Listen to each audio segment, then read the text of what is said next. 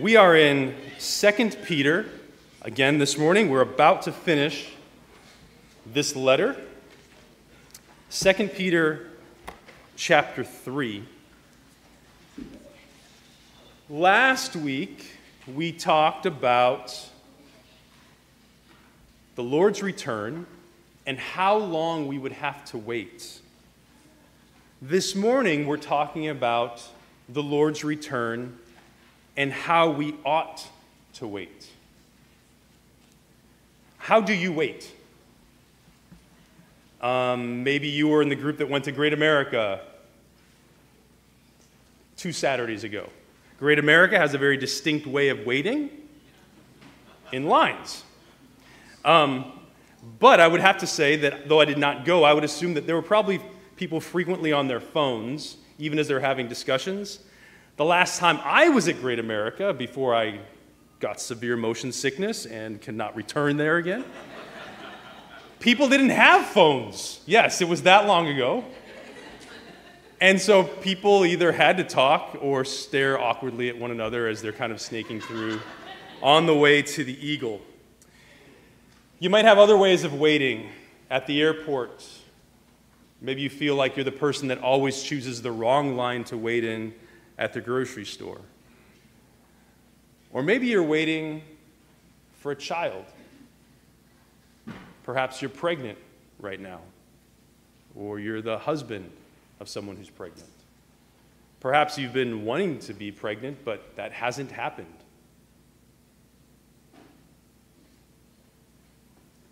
That entails a different kind of waiting, a different kind of longing than just going on a roller coaster. Or maybe you're waiting for a spouse.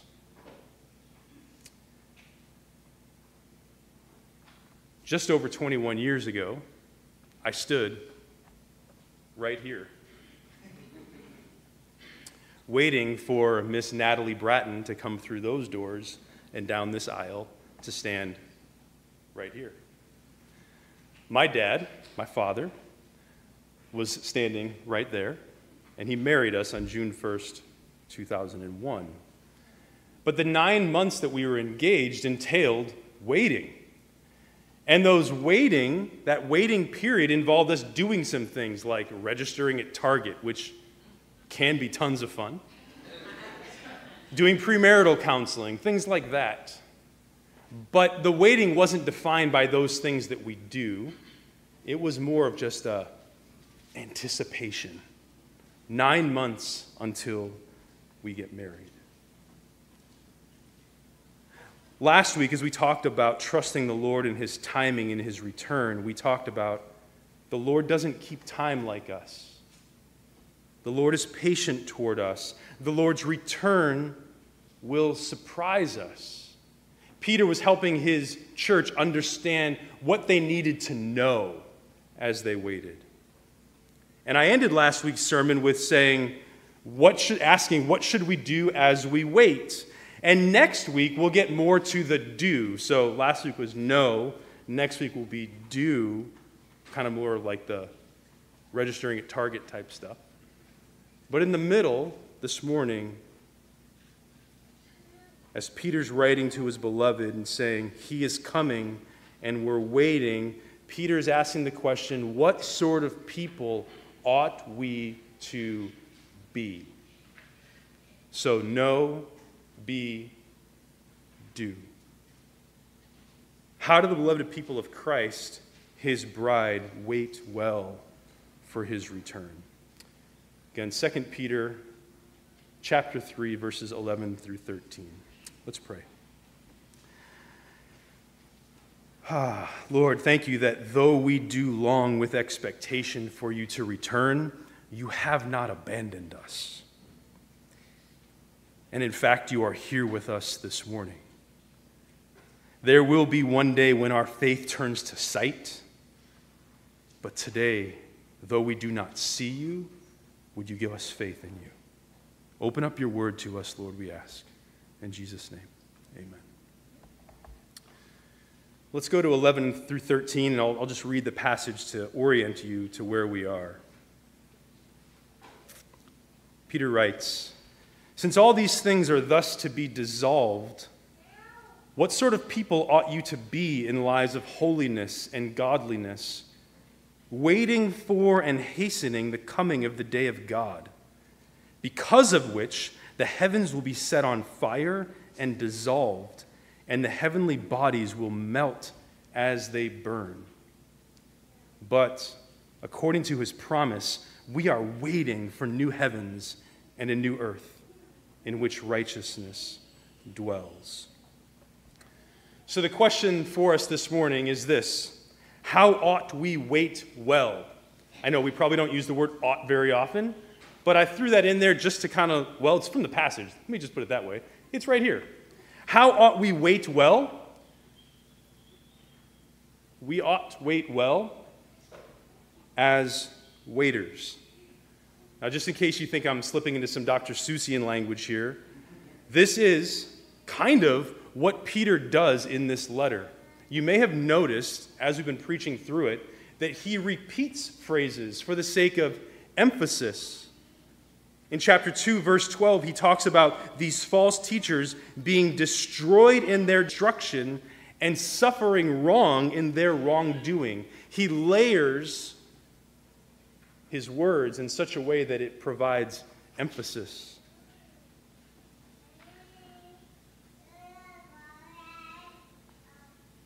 He also talked about the scoffers scoffing in their scoffing, chapter 3, verse 3. So Peter has this descriptive repetition that I thought it would be good to lean into this morning. We wait well as waiters. We are waiters who are waiting. So here's the thing you know that you can wait without really waiting.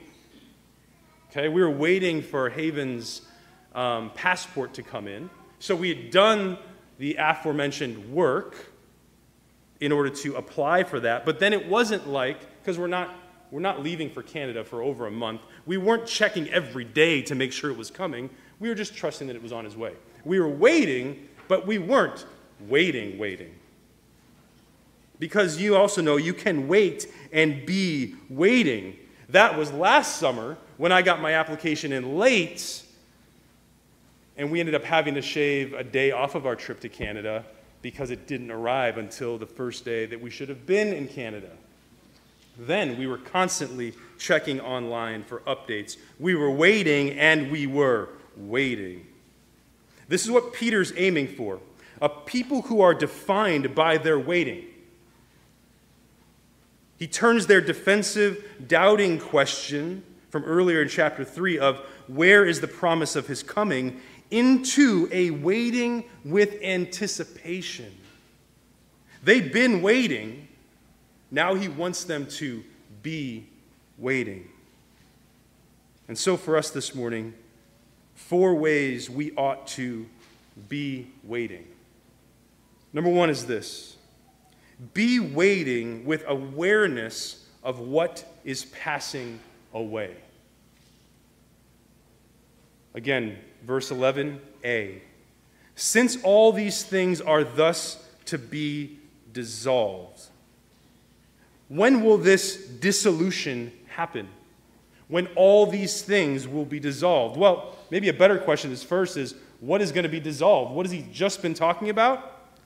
In verse 10, he says, the heavenly bodies will be burned up, excuse me, and dissolved, and the earth and the works that are done on it will be exposed. Since all these things, he's wrapping up heavens and earth and all the things that are done on the earth, all of them are going to dissolve. This will happen on the coming of the day of the Lord, beginning of verse 10 the day of the Lord will come like a thief, and introduce this dissolving like we've never known. I want you to notice this. Peter does not instruct them to wait for an earlier day, a rapture day, when his beloved will be taken away before the dissolving happens. He's saying, wait for this day. this is the day to wait for. It's similar to what Jesus says in Matthew 24 44. As he's speaking to his disciples, he says, The Son of Man is coming at an hour you do not expect. So he's putting in his disciples' mind, and all the disciples, disciples, disciples, disciples, all the way up until today, saying to them, Listen, disciples, be looking for my return. Don't necessarily be looking for a rescue operation and then things go south. He's saying, wait for the day of the Lord. With Christ's coming, the heavens and the earth will pass away, as will the temporal accomplishments and our priorities, our works that are done on the earth.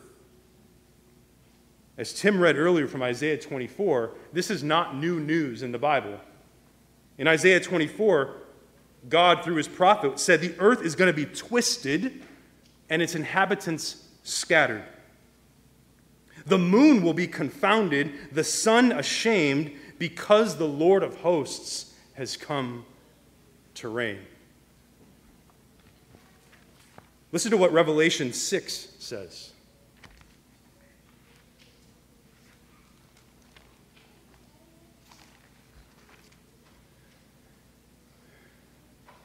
When he opened the sixth seal, I looked, and behold, there was a great earthquake, and the sun became black as sackcloth. The full moon became like blood, and the stars of the sky fell to the earth, as the fig tree sheds its winter fruit when shaken by a gale. That's what Victoria read about in Matthew 24. The sky vanished like a scroll that is being rolled up, and every mountain and island was removed from its place. Then the kings of the earth, and the great ones, and the generals, and the rich, and the powerful, and everyone, slave and free, hid themselves in the caves and among the rocks of the mountains, calling to the mountains and rocks, Fall on us and hide us from the face of him who is seated on the throne and from the wrath of the Lamb for the great day of their wrath has come, and who can stand? Now, sometimes the response to this is, well, this is just apocalyptic language. This is genre specific in Revelation. But the thing is,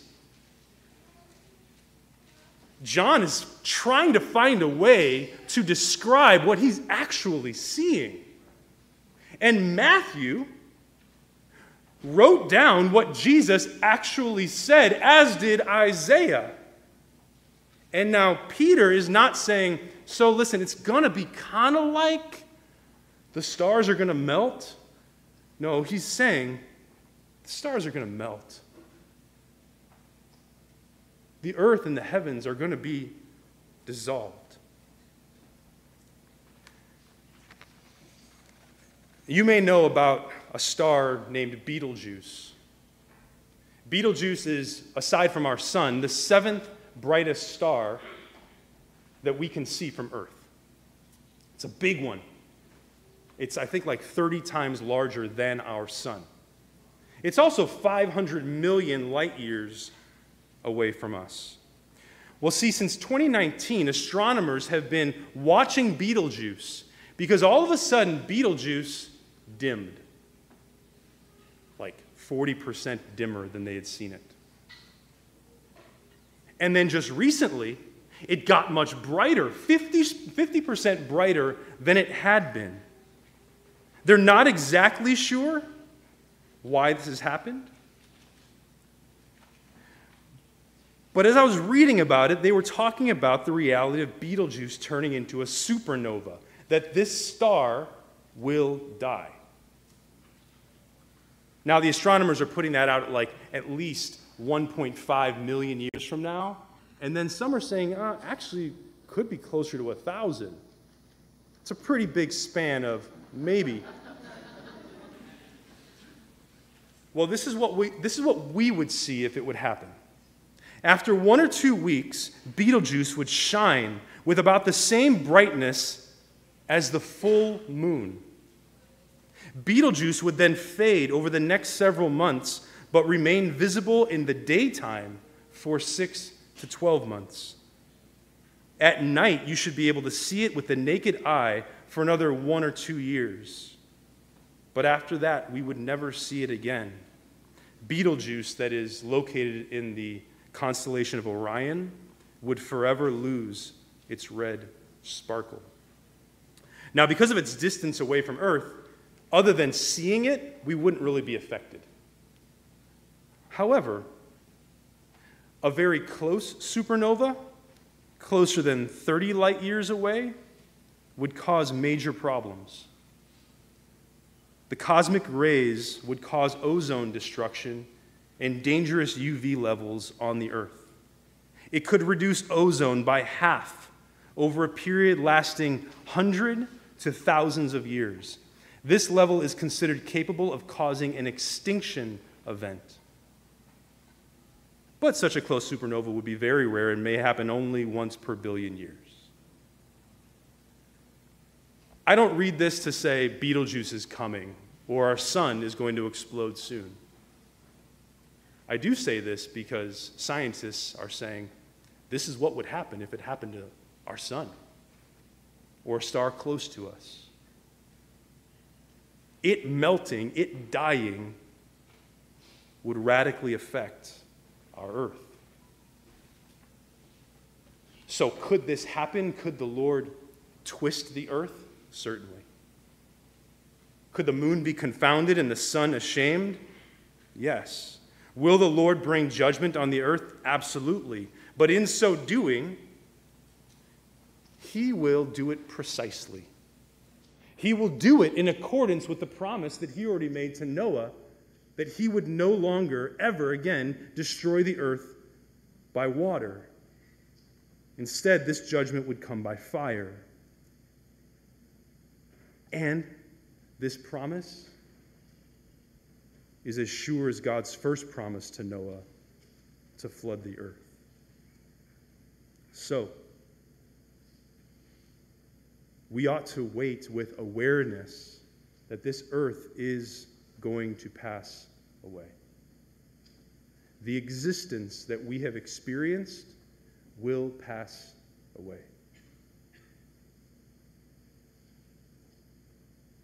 Consider that dissolving of the heavens and the earth. All the realities that we have known, that God has created, will one day dissolve. Jesus described this sort of waiting for the things of this life to dissolve as being sober. In Luke 21 34, he says, But watch yourselves. Watch yourselves, lest your hearts be weighed down with dissipation and drunkenness and the cares of this life. And that day come upon you suddenly like a trap. Jesus wanted people to know that day is coming. He's coming. Be sober. We should consider the cares of this life that weigh down our hearts, that we are even waiting for. Even the best of things if they are not eternal in nature, we hold them with open hands. They will not last. They will not last. Thus, our hearts must not be set on them instead of Christ. Last week in our members' meeting, we talked for a short amount of time for some, about some projects that we'd like to get done in our building here. That's good stewardship. It's taking care of what God has given us. And so, in saying we should be aware of things passing away, I'm not saying just like throw it all up in the air. No, God calls us to steward his creation and what he has given us. But even if we remodel the kids' wing, even if we get in ear monitors for our worship team, those things are not going to last. This building, 114 years old, at least this side of it, will also burn. The people that God has formed in his image here will not. But the building will. So let's be good stewards, but have open hands. We ought also to be waiting with an awareness of what will stay. In a world that will resolve, know that our lives won't, Christian, and live in agreement with the eternal life that is in Christ. Let's look back into the text again, second half of verse 11. What sort of people ought you to be in lives of holiness and godliness? Do you see the connection he's making there? He's saying, since all this is going to dissolve, you need to be aware of the life trajectory, values, goals, ambition. And he says, because it's all going to pass, our lives ought to be lives of holiness and godliness. This is the stuff that lasts, is what Peter is saying. David Helm has a helpful definition of holiness in this regard it's the fullness of life in an ungodly world. Back in 1 Peter, he refers to holiness and sanctification in a few different ways. So, what does holiness look like? It means to be holy in all your conduct. You be holy, for I am holy. Be holy by showing sincere brotherly love to one another you also show holiness by being subject to every human institution, by embracing suffering for the sake of the gospel, and by serving the family of God. Holiness has a on the street level quality to it. You can't just say, I'm holy, and it not show. Also, for godliness, Godliness, he's referred to it already in chapter 1. And godliness, you could think of it like this God likeness. Not that we are little gods, but that we are meant to rightly reflect the image of God. And in chapter 1, verse 3, it says that He has given us all things that we need for life and godliness. That should blow our minds. The fact that people who feel ungodly and unholy so much of the time in Christ can actively ask Him for increasing holiness and godliness. I've already talked about how Peter has some um, linguistic gymnastics that he puts forth in his letter. This is another place here. Because when he says holiness and godliness, those are actually in the plural. So he's saying this What sort of people ought you to be in lives of holinesses and godlinesses. I think he's trying to get at two things. One, this is a corporate reality, it's holiness and godliness among his church, among the beloved. But he's also saying this, as the verses in 1 Peter point to the eternal stuff of life, holiness and godliness. We should be saying, don't forsake the world, but instead say, God, how would you have my holiness and godliness inhabit all of the things that are passing away. So we're not retreating into our holiness huddles, but we are saying, God, you've made me holy. And though I know this world is passing away, how can your holinesses be multiplied in every aspect and facet of my life? And so it gives us great encouragement to say, when I go to school, when I go to work, the challenges that come into my life, the things that I feel like, man, I sure am glad this is going to pass away. No, pause. It will, but until then, you ought to wait. You ought to wait with the awareness that holiness and godliness will not pass away. So, Lord, how do you want me to infuse your holiness and godliness in the situations that you providentially have put me into? Holinesses, holinesses and godlinesses are about us living eternal lives in a world that will dissolve one day. And this requires great wisdom. Because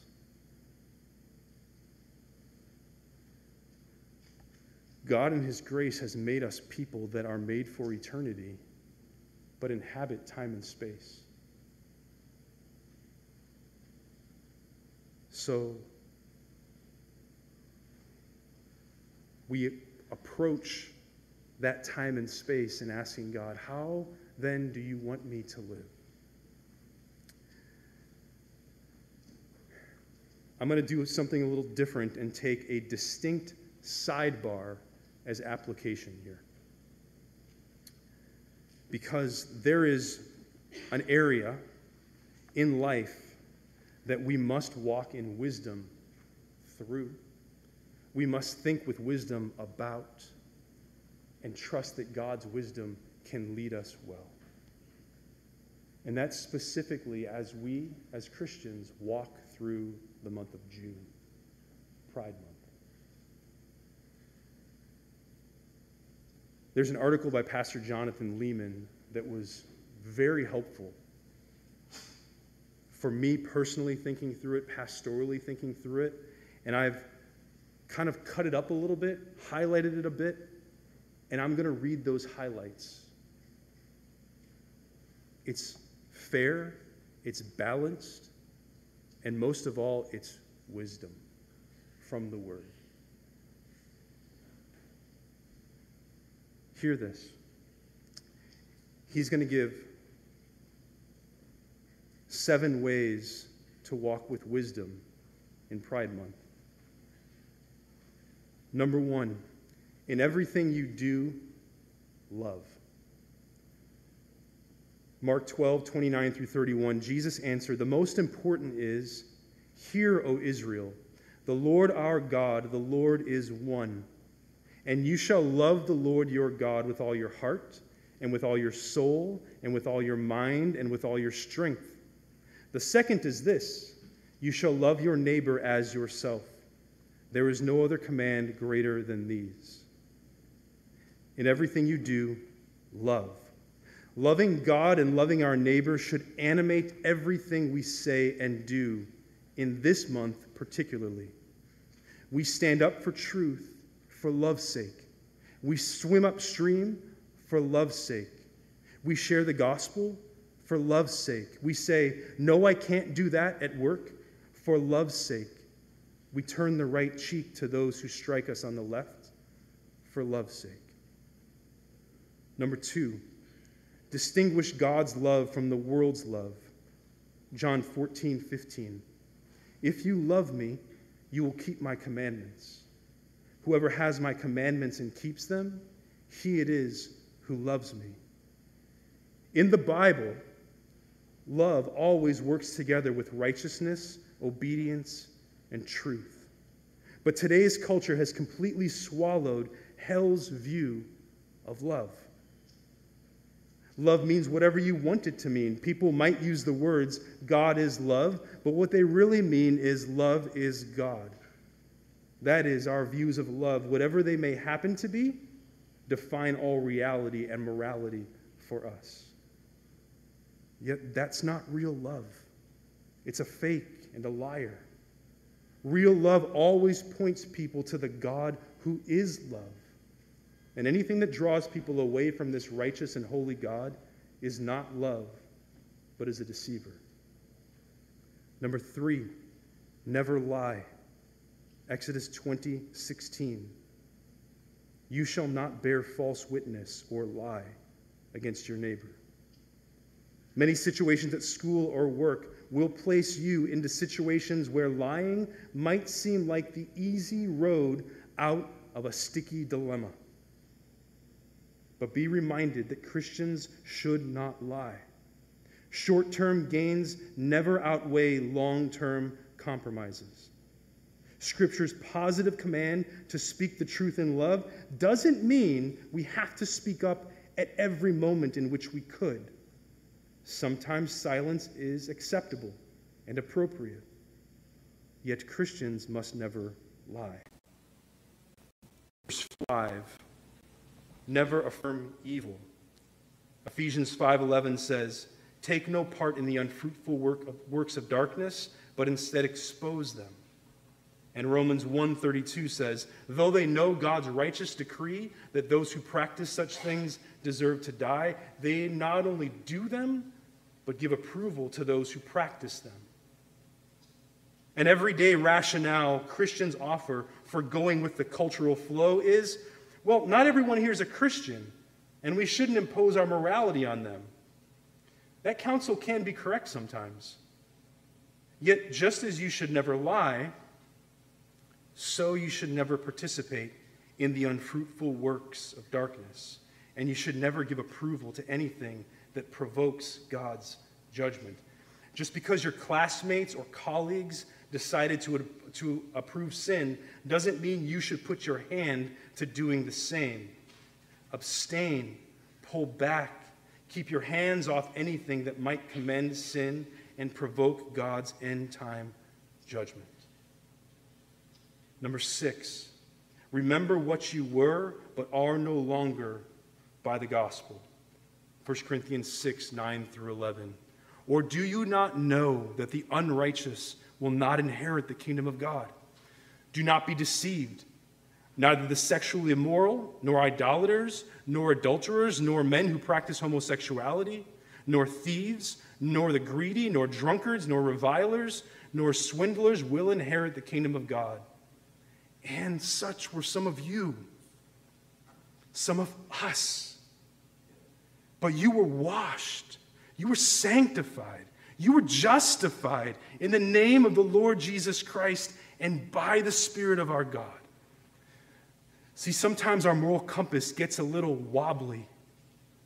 For all of us wobblers, Paul's words here set the record straight and put steel in our spines. It draws clear moral lines and also reminds us of the gospel.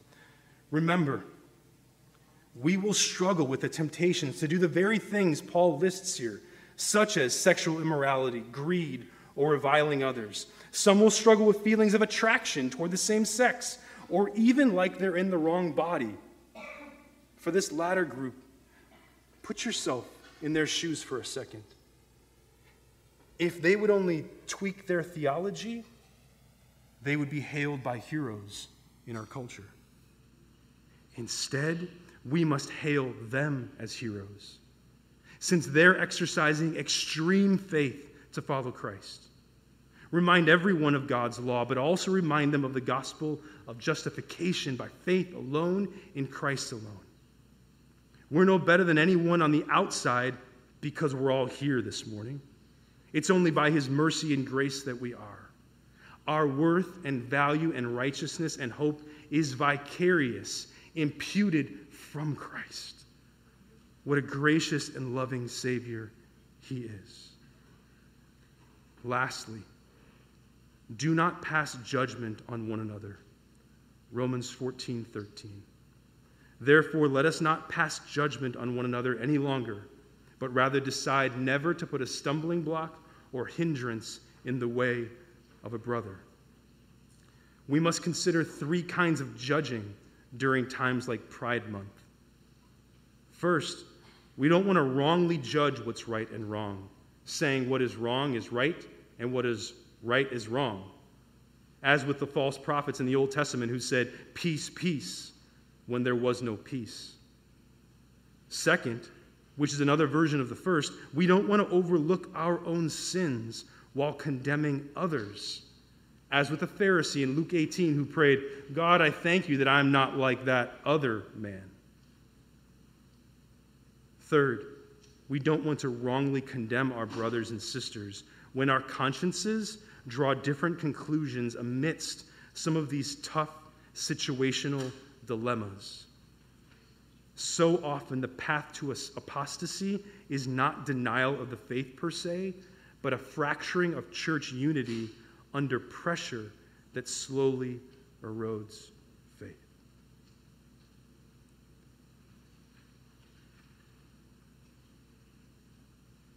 All throughout the year, but especially in the month of June, if you need wisdom, reach out to an elder. If you find yourself in a brutal dilemma at work or at school or you're in your, in your family, when the challenging work or school dilemma comes, it won't always be clear how all of the above texts apply. And sometimes it might feel like one text commends one path while another t- text commends another path.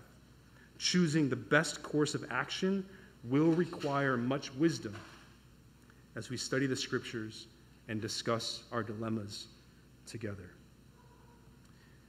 Thank you for granting me that time to read. Part of what happens pastorally is we want to lead our people in wisdom. And we know that we need wisdom in all manners of life, and particularly in this context as well. Holinesses and godlinesses are about us living eternal lives that look at what our culture says as everlasting and almost impenetrable. When we walk our blocks, we see, wow, I don't know how this got to where it is, and I don't really know how it could ever fall or change. God says one day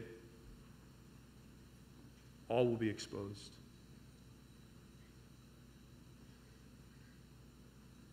Yet we look forward to a better city, an eternal one that we are waiting for.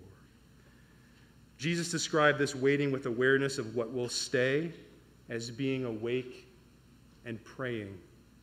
Luke 21 36, he says, But stay awake at all times, praying that you may have strength to escape all these things that are going to take place and to stand before the Son of Man. You might remember I just read from Revelation 6, and the question is asked Who can stand before the Lamb? Jesus says, Stay awake and pray. Trust in me, and you will stand before me. Third, be waiting with hastening. Chapter 3, verse 12 waiting for and hastening the coming of the day of God. In some sense, brothers and sisters, we participate in hastening God's return for Christ to come back. How could this be? Not exactly sure. But let's take a swing at it. First of all, our hearts can be stirred to pray with longing to see Jesus. The martyred saints under the altar in Revelation saying, How, Lord, how long, O Lord? Please come. Paul in 1 Corinthians 16 saying, Maranatha, O Lord, come. So it could be a prayerful expectation. It can also be heart stirred to see Jesus' conditions met for the end to come. To which you might say, Conditions? What conditions are you talking about? In Matthew 24, listen to what Jesus says in his Olivet discourse that Victoria read a part of earlier. He says to his disciples, Then they will deliver you up to tribulation and put you to death, and you will be hated by all nations for my name's sake. Now, note the stair steps here. And then many will fall away and betray one another and hate one another. And many false prophets will arise and lead many astray. 2 Peter. And because lawlessness will be increased, the love of many will grow cold. But the one who endures to the end will be saved. And this gospel of the kingdom will be proclaimed throughout the whole world as a testimony to all nations. And then the end will come. Did you catch that stair step there towards looking towards the end when Jesus will return? And he says the gospel of the kingdom must be proclaimed throughout the whole world, and then the end will come. Peter may be saying here, hastening involves the proclamation of the gospel to all nations. As it goes out and it reaches farther and farther to the corners of the world where the angels will go out to the four winds and gather Christ's elect, that would hasten the day of the Lord. It could also agree with chapter 3, verse 9, where he says, The Lord is not slow to fulfill his promise, as some count slowness, but is patient toward you, not wishing that any should perish, but that all should reach repentance. That condition of everyone who before the foundation of the world he predestined to know him, predestined to belong to him, all of those people will be saved. They will reach repentance.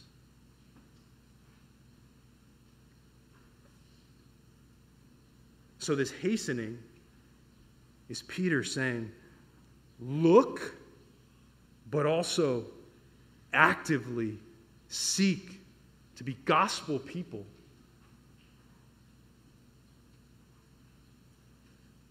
Jesus describes this waiting with hastening hearts for him as being witnesses. He tells the apostles in Acts 1 8, You will be my witnesses in Jerusalem and in Judea and in Samaria and to the end of the earth. In Matthew 28, he tells them, All authority has been given unto me. Now go and make disciples, baptizing them in the, name, in the name of the Father and the Son and the Holy Spirit, and teaching me, teaching them all that I have commanded you.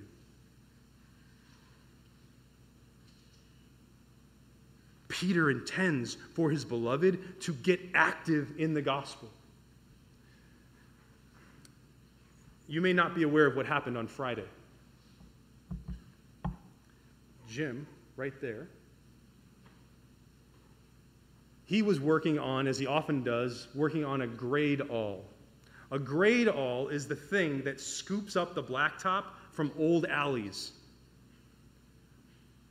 That's what Jim does, and he does it well. He was on the job for the last day to finish this alley project they had been working on. As he arrived Friday morning with his Gradall, he saw the first truck waiting for him to deliver the asphalt into the back of the truck. And he saw that the flatbed of the truck was raised up and it was touching electric wires. Jim gets out of the truck and goes to check things out. And all of a sudden, the hydraulic tank on this truck in front explodes. And Jim was thrown 10 feet back from this explosion. He went to the ER and was released later on that afternoon. He's got a nice sized contusion on his chest. You don't have to show it to us, Jim, that's okay. but I want you to understand if Jim had stayed in his Gradall, you probably would have been okay, protected, distant from this hydraulic tank. He got out and was three feet from this thing. His position changed from in the Gradall to there next to where the explosion was about to happen. He had no idea it was going to happen. And God mercifully saved his life. Yeah, we can clap.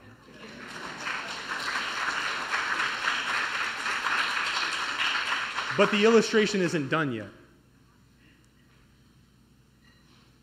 Jim's coworker Ali was the worker who had the truck that was touching the power lines. When Jim got out of his truck, Ali was down underneath his truck, checking the air brakes and some other things, the pressure that was down there. Jim, getting out of his truck, prompted Ali to get out from underneath his truck, so they were both standing a few feet away before the explosion happened. Ali would have died if Jim had not repositioned himself and Ali responded to his repositioning. Ali had eye surgery yesterday. He caught a lot of the blast in his face, whereas Jim caught it mostly in his chest. What I want to illustrate here is that difference between awareness of what is passing away and awareness of what stays. God, in his mercy, had Jim arrive and go to a place where he put himself ultimately in harm's way, but ultimately also for the good of Ali. When it comes to navigating things like Pride Month or other things that are delicate and are difficult in family life or work life or school life, if we just kind of go with the flow, Ali is still under the truck. If we say, God, give me wisdom, position me as you would position me, even if, even if it means I'm going to take a blow to the chest, I will do so for the sake of someone else maybe seeing my repositioning and leaving a position of sure death, even though they don't know an explosion is coming.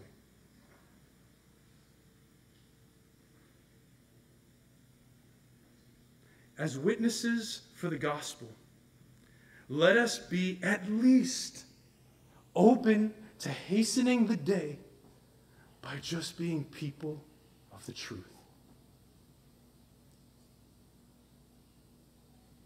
As the Lord gives you opportunities to follow Him and He repositions you, maybe there are some who will follow and know Christ.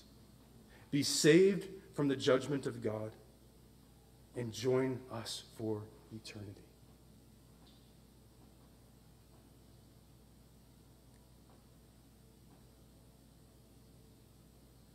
We're to be aware of things that are passing away aware of what will stay. We, be, we are waiting with hastening. And finally, we should be waiting for our eternal home. Second half of 12, concluding in 13. Because of which, this being the day of God, the heavens will be set on fire and dissolved, and the heavenly bodies will melt as they burn. But according to his promise, we are waiting for new heavens and a new earth in which righteousness dwells. Peter's saying, Be waiting for home. Our hearts are so attached to this small h home. He's saying it's not your home. He's promised. He promised to Philip, Don't be afraid. I'm going to prepare a place for you. And you're going to join me there someday. This is not all about just the earth and the heavens melting. It is about the earth and the heavens melting in preparation for the new heavens and new earth being created and delivered. That our groom has gone away to make a place for us, and he will come back to take us, his bride, home.